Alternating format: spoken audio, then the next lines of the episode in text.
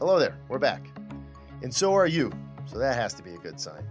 I hope you're able to find something to celebrate today, no matter what struggles you're working through. But if nothing else, we can both at least celebrate that we're sharing another episode together.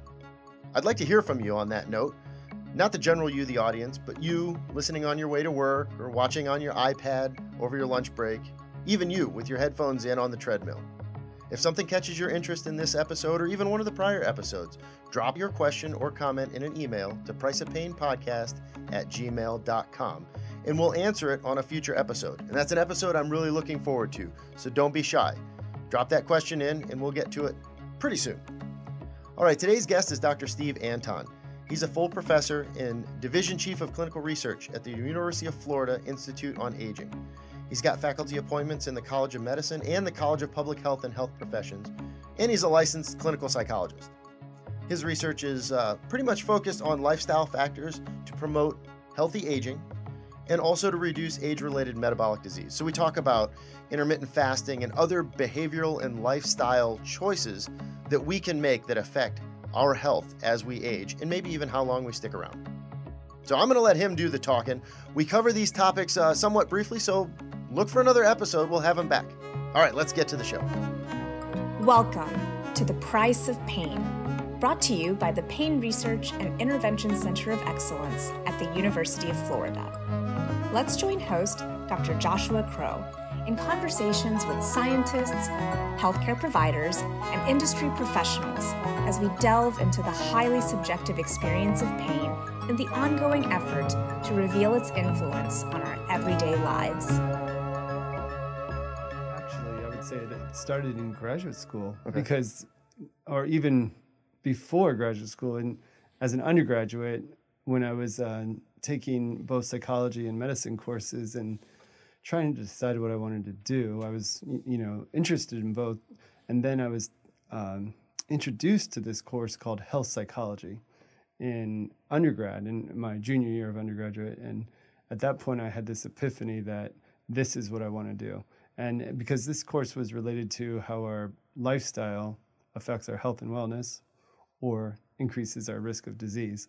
And so when I took that course, I said, this is what I want to study, and was fortunate enough to have the opportunity to study that, the field of clinical and health psychology at the University of Florida. So wait, is is that new then? Is I because I don't think I knew this. Was there a point where you were considering going to med school instead? Absolutely. Okay. As an undergraduate, I, I was a pre med uh, major for a while, uh-huh. and then I just thought the way my brain worked didn't necessarily align with the biochemistry side of it.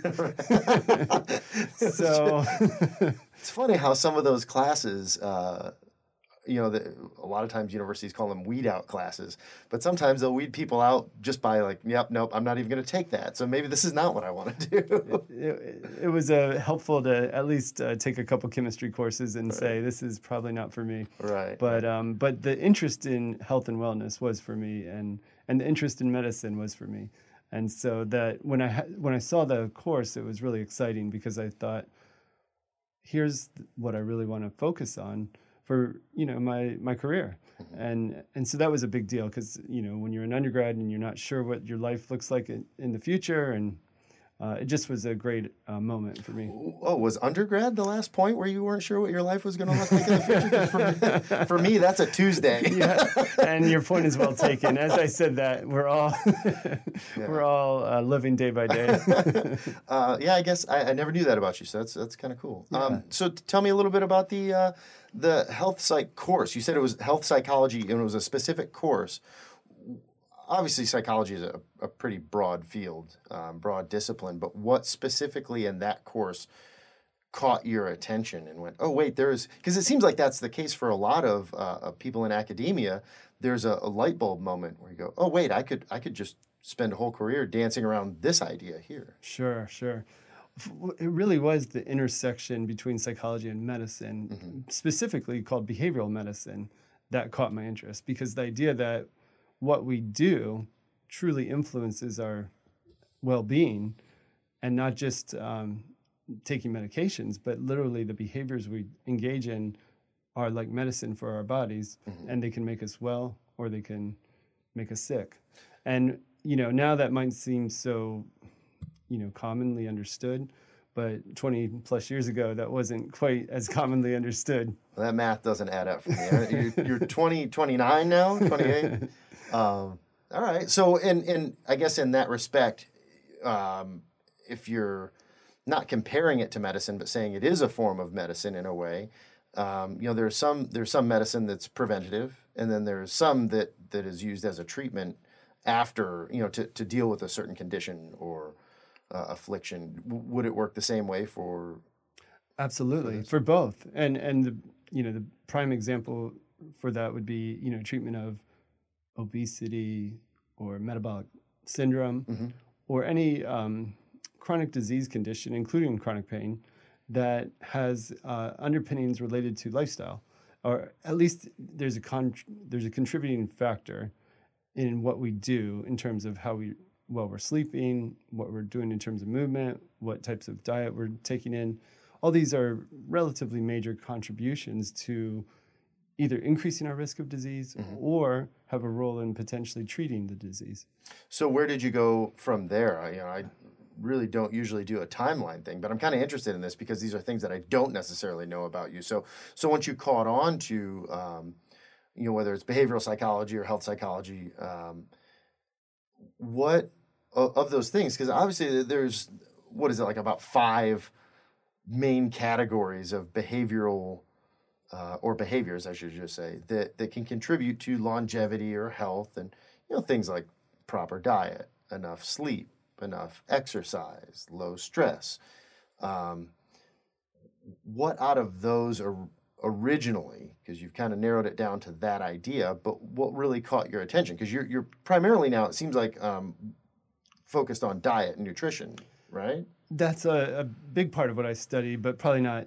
Um, it's a, a, a, major component, let's say that.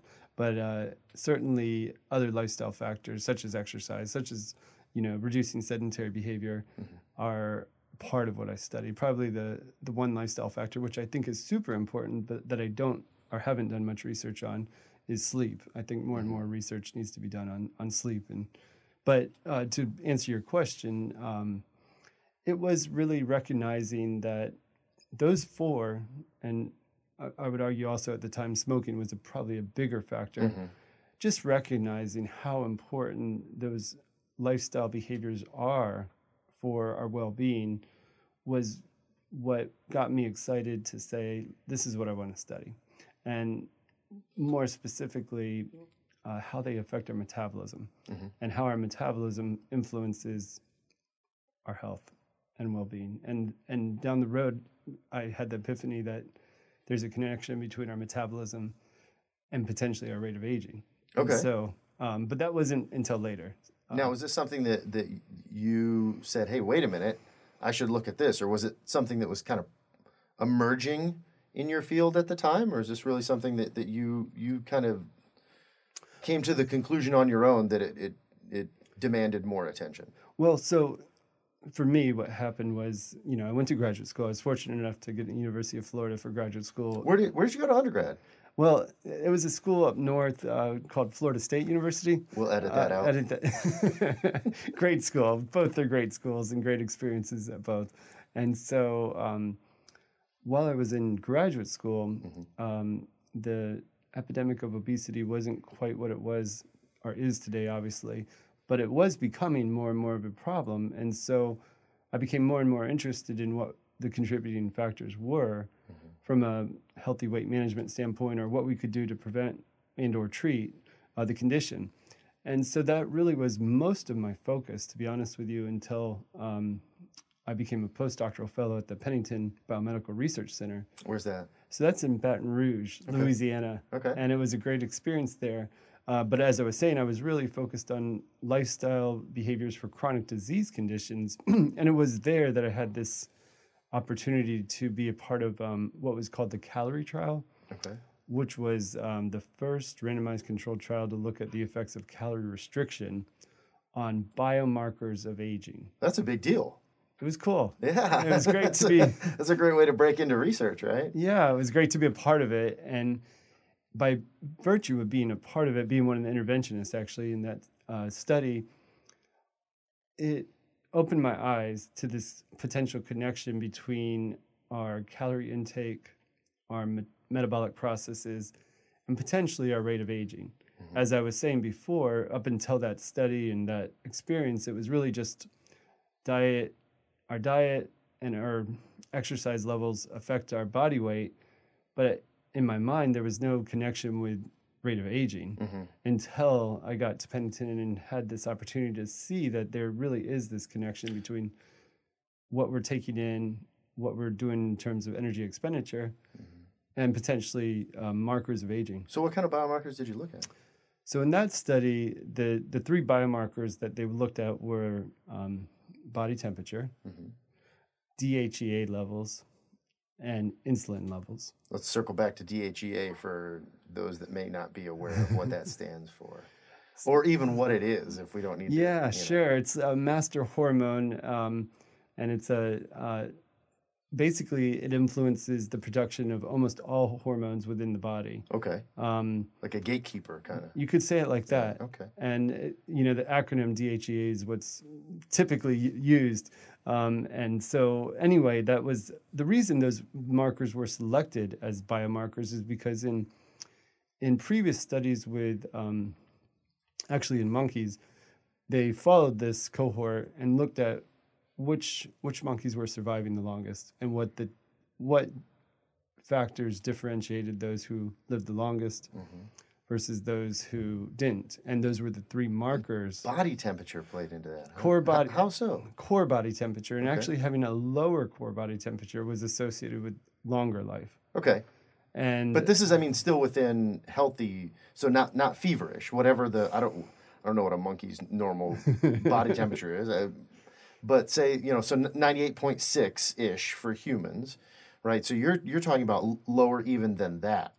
well right the idea that I mean, whatever their normal level. whatever their is, yeah. normal is having a little bit lower was actually uh, associated with longer lifespans That's a good sign because every time I get my temperature taken, it's always lower than ninety eight point six. all right So if you know, and there, and you know what, what's fascinating is that our diet Mhm. and or frequency of fasting can influence our core body temperature and Fre- so frequency of fasting. In a way yes Well, this is probably going to be a whole nother part of the conversation. Sure, but, sure. So it's not really it's not really what you're saying what they're eating. It's when they're eating it. it's a possible contributing factor Okay. both what and when Okay. and you know because the uh, process of eating itself there's a, a thermic effect of food means every time we eat our, our core body temperature is increased to convert the food into energy Sure. and so um, part of what may contribute to lower body temperature is frequency of eating but also quantity of eating Um, quantity of meals at at any point, to your knowledge, I mean, we had this conversation actually over the weekend talking about uh, a book that a friend recommended that claimed to have really taken a review of all the literature in an area and then presented that, and we were both discussing on how difficult that really is, particularly for somebody outside of academia. So, um, for those listening or watching along, you know, understand that it's not like you have the, your finger on the pulse of every single publication that's ever been released. But back to my question about what a human or a monkey eats versus when they eat it. Have there been studies that take a specific diet and say, okay, well, this is, even if it's not a healthy diet per se, but then restrict the timing of the feeding to see which is weighted more? Do you see what I'm getting at? Like, is is it more important what you eat or when you eat it? Obviously, Has- yeah anybody these are the that? um, to my knowledge nobody's looked at what versus when question for core body temperature Okay. um, You, you know hear that, scientists out there? Pay attention. yes, that's a great question actually, and I think that it's clear they both play a role, Right. and and then there's degrees of like, well, how long are you fasting, Mm-hmm. and how much are you restricting, and so there's all these gradients that make it difficult to give a clear answer to that question. Yeah, I was, I was uh, again back in that same conversation, and I'm sorry for those that are following along now to reference something that you're not privy to, but but as Dr. Anton and I were, were talking about this, we brought up uh, another scholar who really pointed out, um, and David Sinclair. I, I see no reason not to bring this up, but David Sinclair um, is is a big proponent of the fact that the right amount of stress to uh, at least when it comes to diet to the body seems kind of important. And, and maybe in and I'd like your thoughts on this but maybe one of the reasons that we are where we are is not necessarily what we eat but the fact that we can eat whenever we want. We don't have to go through periods where our body says okay I've got to be efficient and figure out how to use the resources that I have because I won't be having new resources coming in anytime soon. You, would you agree with that? Do you think there's something to it? Absolutely. And I think uh, the biological process you're referring to is called uh, hormesis. And, and I uh, fully agree that mild stress can make our cells become more resilient. Mm-hmm. And so that stress could be dietary, meaning the time in which we do not eat places a mild stress on the body mm-hmm. to adapt and find a way to produce energy without having energy from an external source. And so that's a mild stress, but the the mild stress that leads to beneficial cellular changes or adaptations doesn't need to be just dietary. It's certainly the way that exercise can work to create more resilient mm-hmm. cells or heat stress mm-hmm. or cold stress or or many other types of mild stress. The key I think is that it's temporary and that it doesn't overwhelm the, the system. Mm-hmm. But um, so there's an optimal level of stress. It's got to be outside, speaking in layman's terms, it's got to be outside the norm, but not so far outside the norm that it breaks something. Exactly. Right? Exactly. so, because I, I, I think most people listening or, or, watching along would agree. If you think about it, the human body, I, this is my favorite feature, I guess, of, of the human organism is the fact that we are so adaptable. Um, you brought up exercise, and that's the the easiest, I think, example to make. And I talk about this in, in some of the courses that I've taught. Is that you know we think of, of atrophy, for example, as a bad thing, right? When when when our muscles shrink from disuse, uh, or a, a use at a level that's that's different from you know before so if you're, you're exercising a level, let's say you go and you work out and, and you do a bench press three times a week, and then you stop doing that, well, the muscles that are involved in that bench press will get smaller, they atrophy. And we usually think of that as a bad word, but it's a phenomenally clear example of how the body adapts to the demands placed on it. If there's less of a demand, well, that muscle is metabolically active and it's taking up energy for no good reason right? If you don't if, if you if you don't need to have that muscle there, then why waste energy in maintaining that muscle? So your body tones it down.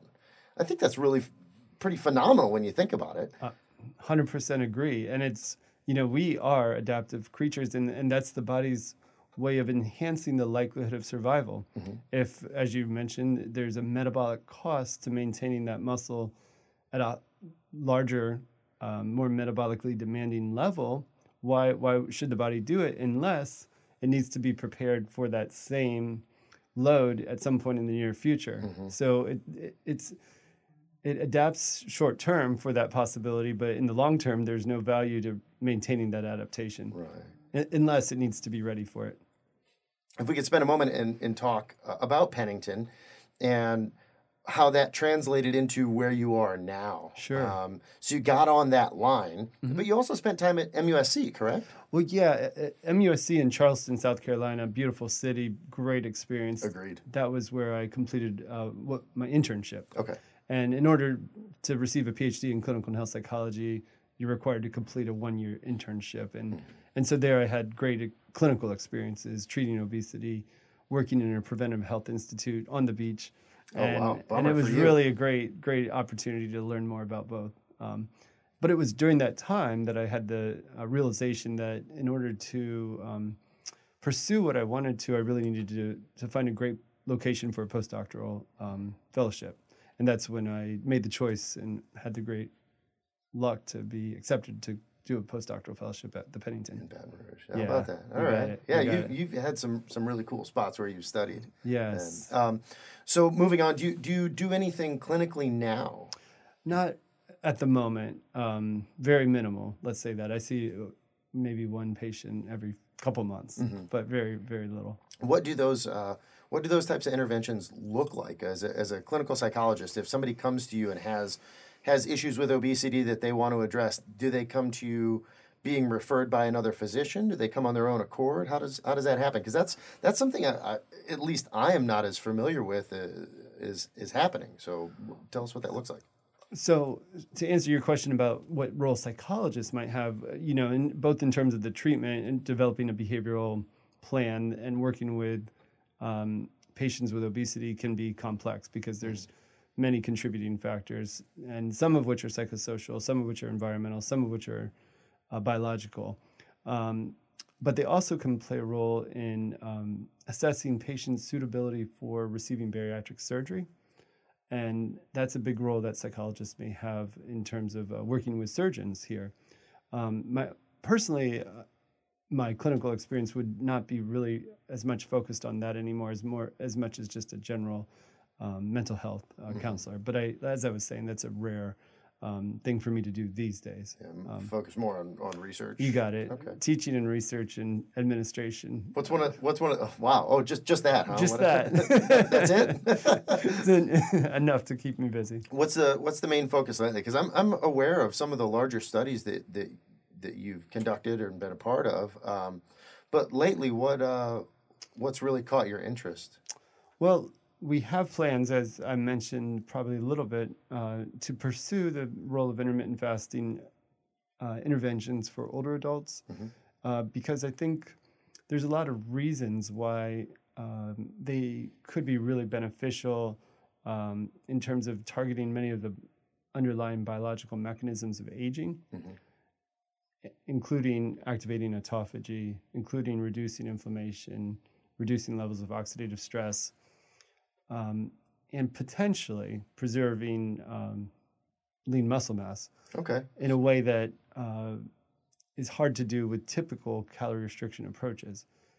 Having said that, uh, we we don't know if it will work, and so one of the the studies I'm most excited about is um, an upcoming uh, study where we're going to look at uh, time restricted feeding approaches, which is a form of intermittent fasting. It's actually what most people probably think of when you hear the word intermittent fasting. Um, it's an approach where there's a clearly defined fasting period and a clearly defined eating period. We almost all of us actually have this, but what, what yeah, I, I, I, try I try my best to not eat in my sleep. I'm not always successful. and and and so I also chuckle when when when I say the word intermittent fasting because I think we all intermittently fast unless mm-hmm. you get up and eat during your sleep, like you said. Yeah. But the reality is most people, the vast majority of us, don't do that, and so we all practice a fasting time period. But I think what's unique about the time restricted feeding approach is it doubles the amount of time in which most people fast and halves the time in which most people eat. So instead of eating for, you know, 14 to 16 hours a day and fasting for 8 to 10 hours, it's the opposite where you fast for 14 to 16 hours and you eat for 6 to 8 hours or 8 to 10 hours, what have you. So is the greater benefit in that the fact that people just don't have as much time to eat quantity wise what they would have before? Or is there something else going on? I think it's both, honestly. Okay. I think the fasting period itself produces a number of beneficial changes at a biological level, part of which are related to the concept of hormesis that we talked about earlier. The mild stress placed on the body leads to fundamental changes in biology that can uh, induce the body to uh, what, it, what we've talked about in the past, flip its metabolic switch mm-hmm. and start utilizing um, ketones as a source of energy, which leads as opposed to glucose. As opposed to glucose, exactly, which leads to um, a cleaner energy source, meaning that there's less free radicals being produced within the bloodstream, lower levels of inflammation, insulin levels are remaining low, and um, the mitochondria within the cells are functioning more efficiently. Mm-hmm. And so all these are really great changes from a standpoint of uh, healthy metabolic state. And so by extending that fasting period, you extend the time that your body is in this healthiest state. Of course, we need food and we need to um, balance the 2 mm-hmm. And so I think trying to find the right balance is really where a lot of research is going to be going in so the future. Let's circle back to some of that because, you know, I, I have to act as a, a proxy for some of our audience. I know there'll be some people that that haven't listened to a single episode of ours so far, but that'll be very interested in hearing about intermittent fasting. On the other hand, there are some people that uh, you know listen to us because uh, of, a, of a prior guest that we've had on or a topic that we've discussed. So I want to make sure that everybody stays up to speed on on this subject matter. So things like let's let's just go back to a couple terms that you've used uh, that we might be able to to help people understand a little bit more, and start with autophagy. Sure, sure. So autophagy is the process through which our cells, if you want to think about it, clean themselves out or remove um, unhealthy particles. Okay. And so, at a biological level, it's super important because when the cells are able to remove any toxic waste products, they function more efficiently and they can produce energy more efficiently. And so the, the demand or the the challenge on the body at a systemic level is lower. Mm-hmm. So um, you can think about it as um, if you were cooking dinner. I like where this is going already. After you cook dinner, you typically clean the stove off before maybe you were gonna have have it utilized again the next day, mm-hmm. right?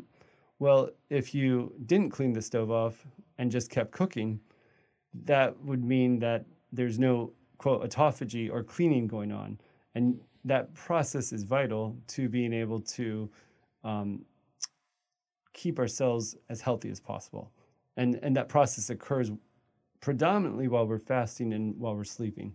Okay, so so if you don't do these things, and your cells don't do these things, while they're you know working, they're also you know burning whatever you spilled the last time you cooked, and exactly and all of these things, and maybe lighting grease fires and and detracting from their purpose. Exactly. Okay. All right. I and, like that. That's I haven't heard that example before. That's just to kind of take it one step further. If we're you know eating very frequently, mm-hmm. it's similar in the in, as an analogy as cooking on a stove that hasn't been fully cleaned, because you haven't given your cells time to clear out and and convert the previous meal into energy, mm-hmm. and and so they're still working on cleaning when more food is coming in. Right. Yeah. Okay. Okay. And you had mentioned uh, just a couple other terms: oxidative stress, okay. and uh, and we'll maybe pair these together. Sure. But oxidative stress and free radicals. Now, these are things that at least some people will be familiar with because we've heard of antioxidants. Right? Mm-hmm. Oh, eat your blueberries and blah blah blah. Um, and free radicals are, are, probably you know even if it's a, a, an excuse to you know to have that glass of wine after work or whatnot. Um, people are familiar somewhat with these terms, but can you maybe flesh them out just a little bit more so everybody's on the same page and talking about some of the benefits of diet? Yeah, absolutely. So this term oxidative stress um, has to do with the balance between antioxidants, as you mentioned, and oxidative um, particles, if you will, which are mm-hmm. most commonly referred to as free radicals or reactive oxygen species. Mm-hmm. Now, these reactive oxygen species can come from multiple sources from the environment, from the, you know, we breathe. If you live in a smoky environment or, or areas of high pollution, that would be one source, but also, and more commonly, from our metabolic processes. The process of converting food into energy actually does, unfortunately, produce reactive oxygen species. And, and the types of foods we choose to eat and the quantity in which we eat those foods can influence how many reactive oxygen species or free radicals are produced. And so then you have this balance between um, oxidants and antioxidants.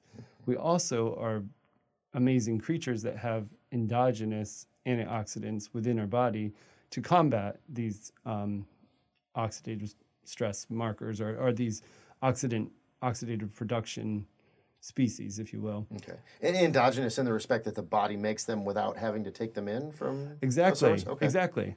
But in addition to the endogenous, we have external sources of antioxidants such as blueberries or other good so i wasn't wrong there okay. you're absolutely right, right. right, or other sources um, that we can take in and so this is where the diet starts to really play a role because if you are consuming a diet that has high antioxidant levels and low amounts of uh, foods that could contribute to increases in oxidative stress, such as processed foods or trans fats or other um, foods that have many preservatives that would lead the body to have to deal with this kind of um, unnatural assault on this on the cells. When you do that, the levels of oxidative stress could be increased. So it's a complex uh, interaction, let's say. So, uh, when you say that there are types of foods, let's just say, for example, that that you eat foods that um, clean eating, for example. So, so, so more natural foods, uh, fruits, vegetables, um, you know, meat products that that don't have anything added to them, um, preservatives or, or whatever. Um, when you say that there are some foods that place more oxidative stress on the body, is it really looking amongst those groups, or is there a big difference just between that, say, and, and processed food? I mean, are there healthy foods that, that we know that that really place a lot of oxidative stress also and, and create these free radicals, or? I think that's a great question. Um, probably the bigger distinction would be what you just said: the processed versus unprocessed foods, and and foods that are in their natural state are less likely to lead to higher levels of reactive oxygen species being produced. But there is the potential that the quantity of food eaten can play a role too. And so that's why I think it's not just the types of foods, but also the amount of food that's consumed that can contribute to um, our metabolic state after a meal. So that circles back even then to to talking about restricting the, the feeding and the time that you eat. I mean, clearly, I, it's probably possible if if you're only eating what would be normal, say like an eight hour window of the day, or well, that would be a common type of um, time restricted eating. Mm-hmm. What's normal though is that most people eat for more than twelve hours a, uh, of the day, mm-hmm. and so um, to shift that from let's say a typical person would eat for maybe twelve to fourteen hours a day. Mm-hmm. To shift that to eight hours would mean that they're now restricting the amount of um, time in which they eat by at least four hours. Mm-hmm. Yeah. So, so just I guess what I was getting at is by design you could reduce some of that stress just because in, in most cases if you have less time to eat, then you're probably not going to eat as much. Exactly, exactly, and so that's that is likely a reason that time restricted eating approaches have been shown to have a number of metabolic benefits, mm-hmm. as well as but potentially. not the only one.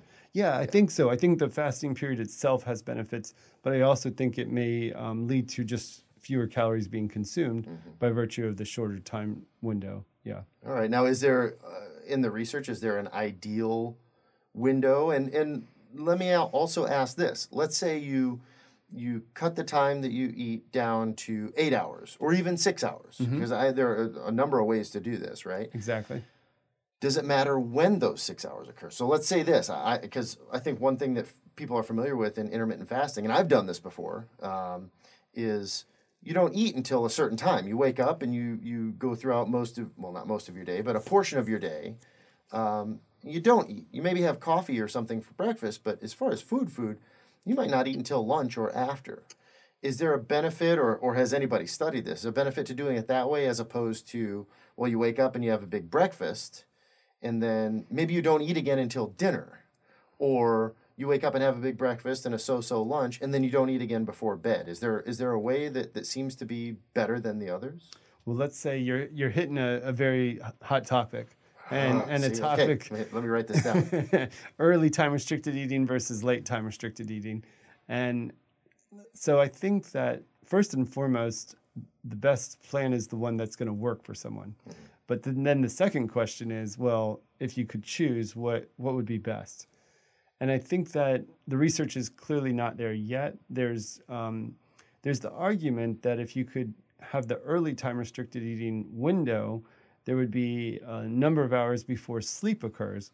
And during sleep, as I mentioned before, that you know this is when autophagy is enhanced, and so theoretically that could lead to additional benefits if versus you know eating late and then having to go to sleep shortly after. Mm-hmm.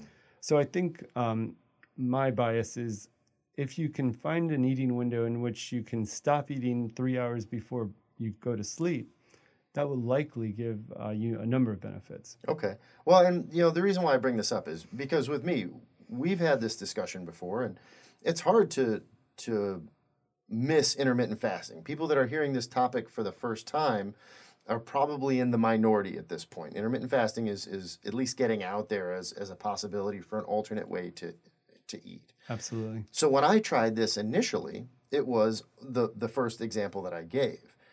I cut out breakfast. I wake up, you know, went until 12 o'clock, 1 o'clock before I had my first meal of the day. I didn't notice a big change. Well, then I started thinking about it and, and I thought, well, you know what? I, I don't normally eat breakfast anyway. so, so not only was that easy for me to, to adjust to and adapt to as far as the schedule, I, I, I could keep that up. Um, it also, since it was something I was already doing, it, it, it just kind of fit and wasn't a huge change from normal. But I wanted to, to bring that up as an example and, and highlight what you said that we kind of passed right over, but is a really huge point, I think anyway, that what works best, what you can stick to, what you can adhere to. And it seems, regardless of whether we're talking about exercise or or preventative measures in, in my field more, when we're talking about exercise and pain, um, whatever you're most likely to stick with seems to be the right way to go. So if you're a person that, man, you you you have to have bacon and eggs and toast with your coffee when you wake up, well then maybe try stop eating earlier before you go to bed to expand that that fasting time. 100%. Okay. And, you know, I make a joke that whenever people ask me what the best diet is or what the best exercise program is, I say that's an easy answer. It's the one that you'll do. yeah. Because, and, and, but more seriously, um, we know that adherence and consistency is really what makes the difference. And so, if even if we know that one program is better than another physiologically, if somebody's not going to continue to stick with that program, it's not the better program. Right. It's right. just not. Yeah. Okay. So now let's shift a little bit to some things that, that people eat or don't eat that they should or shouldn't. Sure. So you've talked about timing, and, and of course there that could fill an entire episode. We could Yeah. we could speak more, and maybe we will come back to that. But I'm also curious because we talked about well the the balance of what you eat versus when you eat it. Well, let's talk about the other side then. So the what you eat part. Are, are there things that that we do that are, are really counterproductive when it comes to not just health, but from an aging perspective? Since since that is your research. Um, in, in healthy aging and, and do, are you also interested in longevity or really just more healthy aging because those two things are, are distinctly different And I'm glad you made that point. There's the healthy aging or the health span aspect, which is the, you know, the time period that you live disease free to to a large extent and, and fully functional. Mm-hmm. And you know, a large a large focus of what we do within the Institute on Aging here at UF is focusing on how well how do you extend the healthy lifespan part of it. Mm-hmm. Now, by virtue of that, it'd be great if we also extended longevity. But the goal isn't necessarily to extend longevity and have a unhealthy life for 20 years. that It- seems miserable It does. It does to me too. So the focus is really on how do you extend healthy lifespan. Yes. and if and if you happen to live longer as a byproduct well That would be great. okay Yeah, uh, you know, because and uh, another point, you know, whenever people say, "Oh, I, I wouldn't want to live that long," because I think in their mind the image is of a decrepit individual and Mm-hmm. you know who's not fully engaged and and happy for for you know you can only watch family feud so many times before it starts getting old from your recliner right but I don't think uh, aging has to be that way. I think it can be a lot different and a lot better. I think that's a, that's a really good point. Is you know when we think about there's there's a lot of stigma with aging, Yep. and and that might be like you just said because we look at it through the lens of how it is now, or or maybe even more specific to that, our personal experience with aging. You know what what were my grandparents like when I was ten or thirty or whatever the case may be. Well, I'll let you know when I turn thirty, but.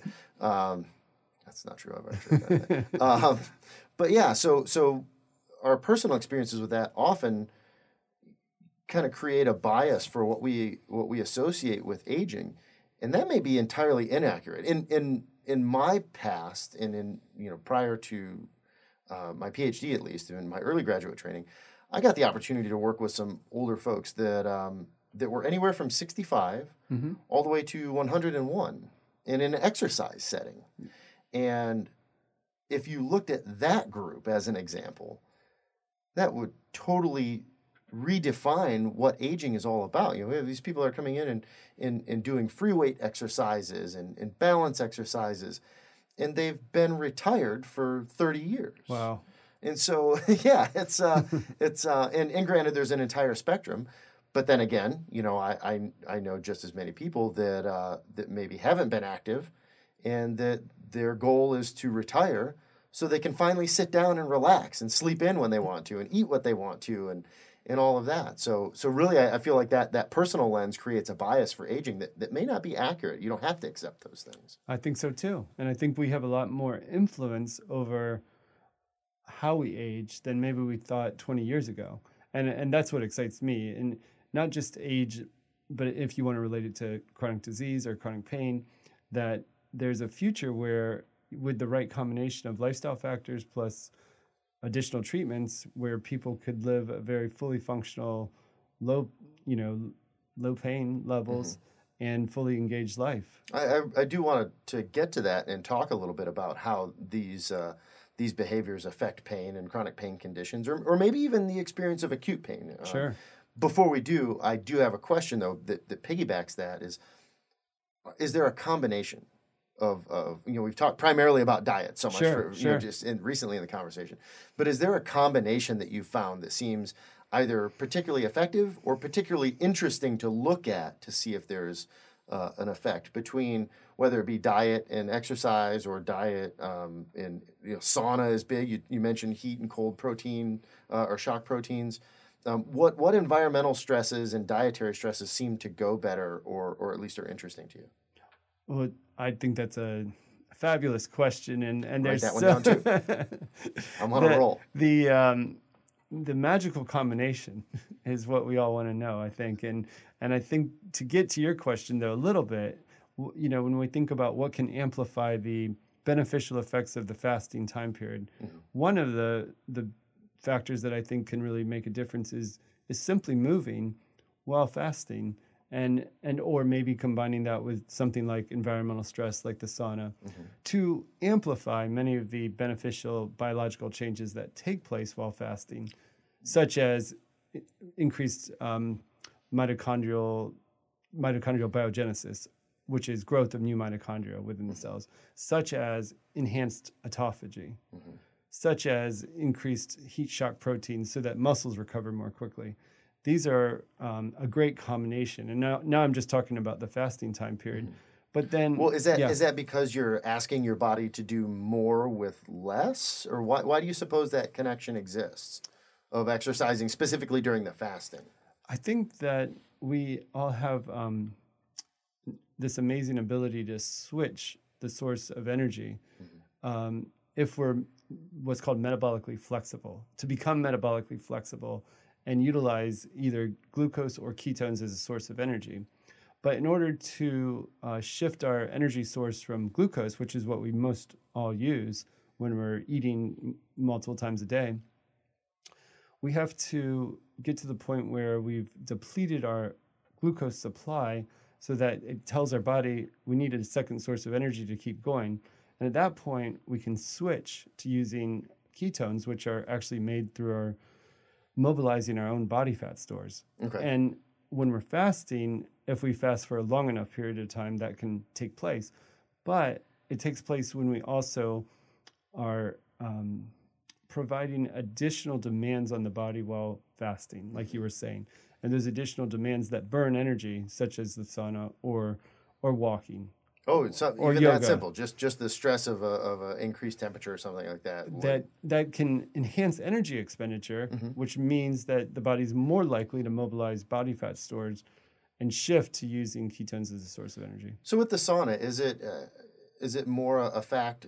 Because uh, I think this is kind of interesting that that you can sit in a you know what's a sauna normally temperature wise 100 degrees or something they can range actually from 130 to 170 degrees okay so all right so, so very not, hot environment they it sounds very hot uh, and it is for a short period of time. Again, for a short period of time is the key. Yeah. Does the energy expenditure come from your body's trying to remain cool, or at a at a functioning, you know, like whether it's by changing circulation or what? Where does where does the energy expenditure in that come from? I think you're you hit it on the head. That the fact that when you're in a hot environment, the body has to expend e- extra energy to try to get back to homeostasis mm-hmm. because it's such a different energy in the environment than what our body wants to function at.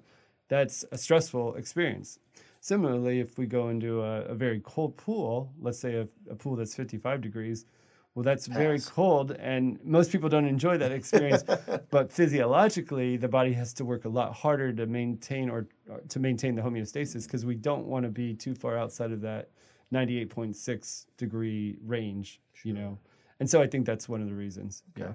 Well, you you brought up pain and, and, and chronic pain in this, and so I think that because this is the price of pain podcast that yes. it's only appropriate to to see where these things intersect. Um, how how can how can dietary and, and lifestyle behaviors that that are under our control how can we manipulate that to to either combat chronic pain or or prevent chronic pain states? You got it. Um, i think this is where a lot of what we talked about earlier starts to make more sense when we link you know oxidative stress inflammation and pain levels because there is a connection we know between chronic inflammation and pain. And so lifestyle factors that can reduce inflammation are likely to influence chronic pain levels. Now, it's not the only factor in, in chronic pain, but um, it's one of the factors. And so when we think about that, we want to think about dietary factors that would reduce levels of inflammation in the body. And when I think about diet, I think about not just what you eat, which we will talk about, but when you eat and how much you're eating. All three of those, I think, uh, are major factors that contribute to the experience of chronic pain. And so, but what most people think about, I believe, when I say, when you say the word diet, is just what you're eating. Mm-hmm. But the truth of the matter is, how much you eat influences uh, chronic pain as much as what you eat, probably, and when you eat. And so, to get a little more specific, whenever we eat, our body um, levels of glucose within our bloodstream rise, and our body needs to combat that to get back to a homeostasis state. Mm-hmm. What's interesting is these uh, rises in glucose, those postprandial or post-meal rise in glucose, has been shown to be related to levels of inflammatory markers in the blood which means that whenever we eat, we also experience, we may experience a rise in inflammation mm-hmm. in the body. Now when that, you say inflammatory, I apologize for interrupting. When you say inflammatory markers, you mean the same things that you would find in in an acute state? You um, let's say you you bruise your arm or you uh, twist your ankle or something like that your body has a response obviously to deal with that injury. And that's by sending these this chemical cascade if you will to to do a number of things to help the body heal. And that goes through the bloodstream primarily. Um, are you saying that the same compounds that move through the blood as a response to that injury actually also happen when we eat they food? they can. They can. Now it depends on what you eat. And and i probably should have clarified that. If you eat um, pro inflammatory foods such as uh, unhealthy fats or high levels of sugar, processed food combination. Also, just basically everything that what, people eat nowadays. What, it, what tastes really good. okay. That unfortunately has been shown in some studies to lead to elevated uh, levels of inflammatory cytokines or markers, which are the same cytokines that our body uses to repair itself. And I always like to distinguish between acute inflammation and chronic inflammation. Certainly, we. This would be a good time to do that. All right. Certainly, we want our body to repair itself when it gets injured, and acute inflammation is the mechanism through which it primarily does that. Mm-hmm. And so it's it's great, but if if we're unable to repair the damage, it's as though the damage is happening over and over again when we eat a uh, pro-inflammatory diet. So we actually okay earlier on in the podcast, not this episode, but mm-hmm. our very first episode with Dr. Roger Fillingim, he differentiated between acute pain and chronic pain. Okay. And it really stuck with me, and this is even as a pain researcher because it was just nice and clear and, and elegant. That he defined chronic pain, and I think he was probably repeating this, but as pain that's outlived its usefulness. All because right. pain, for example, if I stub my toe, well, pain might tell me whether it's broken or if I just dinged it up a little bit. Of course, it starts that repair process, but but if I didn't stub my toe, then there's no reason for my my toe to hurt. And once my toe's healed, it shouldn't continue to hurt because it doesn't need to. My body doesn't need to tell me that there's something wrong because there's nothing wrong anymore. Sounds like you're saying with the the differentiation between acute inflammation and chronic inflammation is kind of the same thing. It's inflammation that's outlived its purpose, outlived its use. I would say very much so. That you know when well, there's a reason it's occurring, and unlike acute inflammation, which repairs uh, whatever damage was created and then has served its function, the chronic inflammation isn't repairing damage. It's it's there in part because it's our our body is saying we're in an unhealthy metabolic state. That's what I was going to ask. What what is it uh, if, if it's a natural process in response to these foods? And are, are there are there again coming back to like clean or unprocessed or or, or natural foods that are pro-inflammatory that even if you're not eating well, I have to I have to be cautious. Processed meats with Sure. some processed cheese on the side and topping it off with some you know processed sugar and, and Mm-hmm. washing it down with a processed you know fountain drink. If you're not doing all of that, but eating, are, are there still pro-inflammatory foods that you're aware of that that are a problem, or is it really just poor dietary choices that that end up resulting this way? So if if I understand your your question, um, I think you're asking: Are there natural foods that Yeah, also yeah. would lead to a pro-inflammatory state? And and I think the answer to that is it's less likely, but it just like everything, there is a balance, and and so you could probably eat so many. Um, there's only so much fruit you could eat before Right, it starts to right. turn into an unhealthy um, situation for the body. Mm-hmm. But in general, it's a healthy thing to eat at a moderate level. Yeah. As a yeah. I guess that's what I was getting at. Is you know, there's you say, well, it it serves a purpose, um, it being that inflammatory state, you know, with these cytokines circling your blood after you eat certain things. But I guess what I was getting at is, is, is it really a natural response or is it a, a natural response to an unnatural behavior that we've adopted over time because of technology or, or whatever? That's what I, I the second interpretation is what I would say is that it's uh, uh, putting ourselves in an unhealthy state over and over again, which we may consciously or unconsciously do, and that biological response is a natural biological response to try to overcome whatever um, challenge has been presented with, to the body. And uh, so that I would say the biological response is natural. The input may not be natural. Right, If right. that makes sense. Yeah, no, it makes perfect sense. And that's kind of what I was what I was wondering. Mm-hmm. Because in a way it sounds like with regard to inflammation at least, which chronic inflammation, systemic inflammation, something that's not specific to, you know, for example, if if I uh, we'll go back to the the twist an ankle thing. When you twist an ankle, you know, say I twist my right ankle, my left hand doesn't become inflamed Good point. right? There's a, a specific location, there's a specific response, there's a time period. But with the feeding, if this is if if we can adjust or or minimize this response based on what we eat, not just whether we eat or not, mm-hmm. then it's entirely under our control. And if we don't, it almost seems as if we are repeatedly on a relatively daily and regular basis poisoning ourselves. I agree, hundred percent. And um, and the effects of a post the postprandial state, which again is after eating, we were in this what's called postprandial or post meal state. The metabolic effects can last six or more hours, depending on the meal size and what was in you know contained in that meal, before we can reach you know more of a healthy homeostasis point. yeah. yeah, and our body's again always trying to get back to homeostasis. undoubtedly there's somebody listening or watching that then wants to know okay well if it's a combination of all these things and i don't want to change what i eat then what can i do to, during that six hour time to shorten it is there something else i can do Absolutely. in combination Yes. everybody's looking for these life and it's hacks. always uh yeah I totally understand and i think one of the simplest quote life hacks if you will that you can do to help yourself get back into homeostasis is literally take a walk after eating.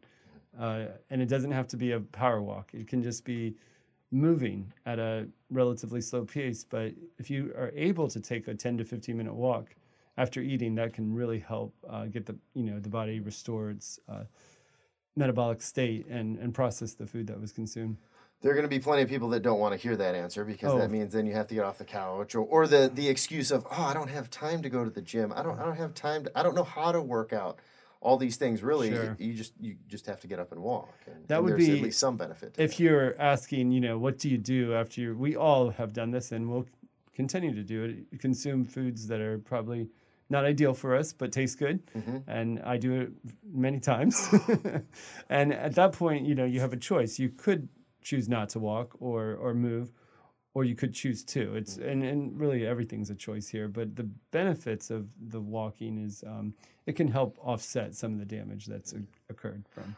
Well, I think that lays a really good foundation, but very clearly, this is this is um, you know intermittent fasting slash behavioral psychology slash interventions for your lifestyle that promote healthy aging.